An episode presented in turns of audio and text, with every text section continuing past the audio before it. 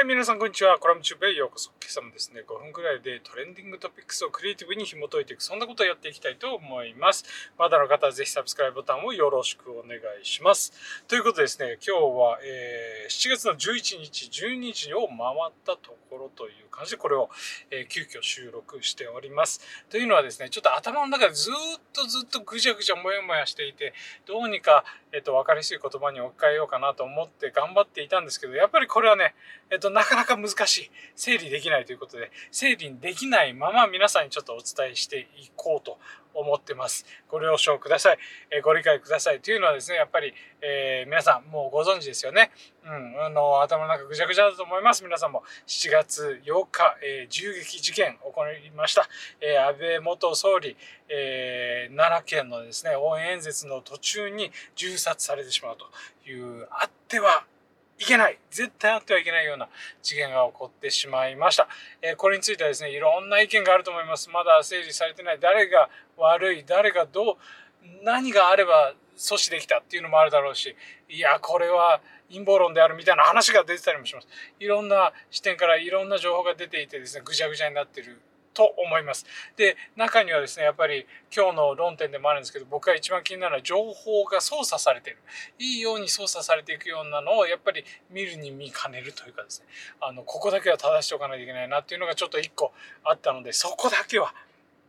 そこだけはちょっと伝えておこうかなと思いました。一点だけですね、あの、選挙もあり、えー、2日後にね、えー、26回参議院議員選挙、えー、が行われまして、えー、自民党が最終的に圧勝したという結果になったんですが、えー、その工程の中でもですね、まあ、あの今回の安倍さんの事件が、えー、自民党にとってプラスになるだろうなみたいなことを小沢さんが言ったらすごいバッシングされたりとかですね、まあ、炎上してたりしましたけどこういった出来事が起きた時に人間は何を、え求めどういった行動をするのかっていうのを結構冷静に考えるとですねやっぱり藁にもすがりたい思いはたくさんあると思います。でもそういったところを巧みに利用する人たちがいないわけでもないわけでここには気をつけないといけません。はい。僕はねその中で気になったのはですねえっとこの安倍さんの事件えー、起こった後、僕自身は非常にやっぱり安倍さん、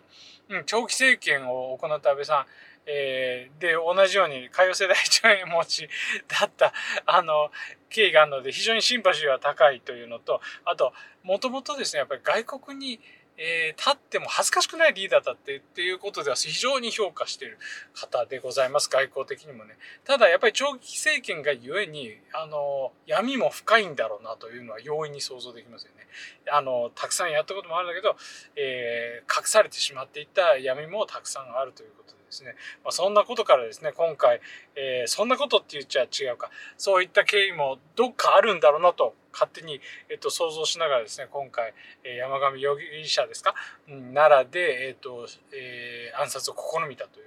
そういった事件。でもその裏に供述にはですね、えっと、彼の供述には、新興宗教に関係しているということで、その個人的な恨みを持って信教信仰宗教、親の信仰宗教にはまった、え理由、えー、その理由の一部に安倍さんがいるということで、えーと、暗殺を試みたということだったんですけど、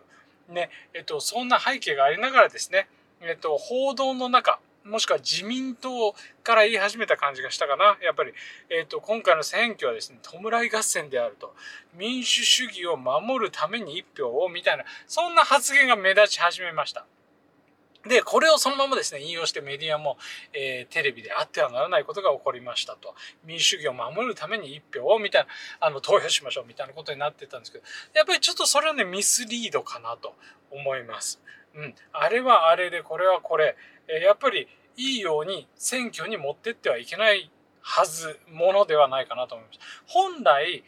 本来、本当の弔い合戦として考えた場合ですね、やっぱり安倍さんがなぜ、えー、撃たれたか。なぜ、その山上山上容疑者は、えー、どのような経緯で信仰宗教と関係あると思っているのか。そこをですね、しっかり調べていかないといけないと思います。日本の場合は特定の宗教団体とぼやかしてますけど、当時ですね、えっと、事件が起きたすぐなんか CNN はバーンとえー、組織名、海外の英語の報道ではですね、出して、えー、報じていました。だからちょっと調べればわかることなんですよ。でもこれをですね、オブラートに包んで、なんとなくぼやかして報道しつつ、で、そこはそこで、あの、ぼやかしながらも民主主義を守るために投票に行きましょうみたいな感じはちょっと違うかなと僕は個人的に思いましたということですね。そして山上容疑者のあの勘でからするとやっぱりもうあれは差し違えてもおかしくない。自分が殺されてもしょうがないつもりでうちに行ってる。捨て身で言ってるっていう感じがすごいあるんで、あの、勘違い情報のもとに行動してるとはとてもじゃないけど思えないんですよね。だから、やっぱりそれなりのなんか革新的な闇はあって、そこをついたというのがきっとあるんだろうと思うと、そこはですね、必ず明確にしていってほしいと思います。うん。偉大なリーダーをなくして、そこは追求しないといけないですよ、やっぱりこれからね。どっちかというと、だから個人的な恨みから発生してる事件であるという。そこをですね、えっと、何らかの理由で政治利用しないようにしていただきたいと思います。はい。ということで、今回はですね、心からあのご冥福をお祈りするとともにですね、皆さんの心の中も一日でも早く晴れてくることを願いつつ、あってはいけないことを目の当たりにしてしまったわけですけど、えー、ちょっとね、今日のそういった意味では、この順も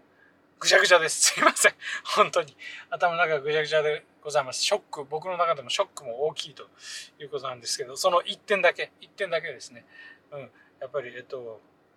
ちょっと違和感を個人的には感じましたと。ちょっとずつこう、見えないところで情報が操作されていくような気がしたということで、ちょっとアラートのつもりで今日は、えー、まとめさせていただきました。はい。明日からもうちょっとね、元気に明るい話題で、えー、提供していければなと思いますが、今日はこんなところでお許しください。ということで、また明日のコラム中でお会いしましょう。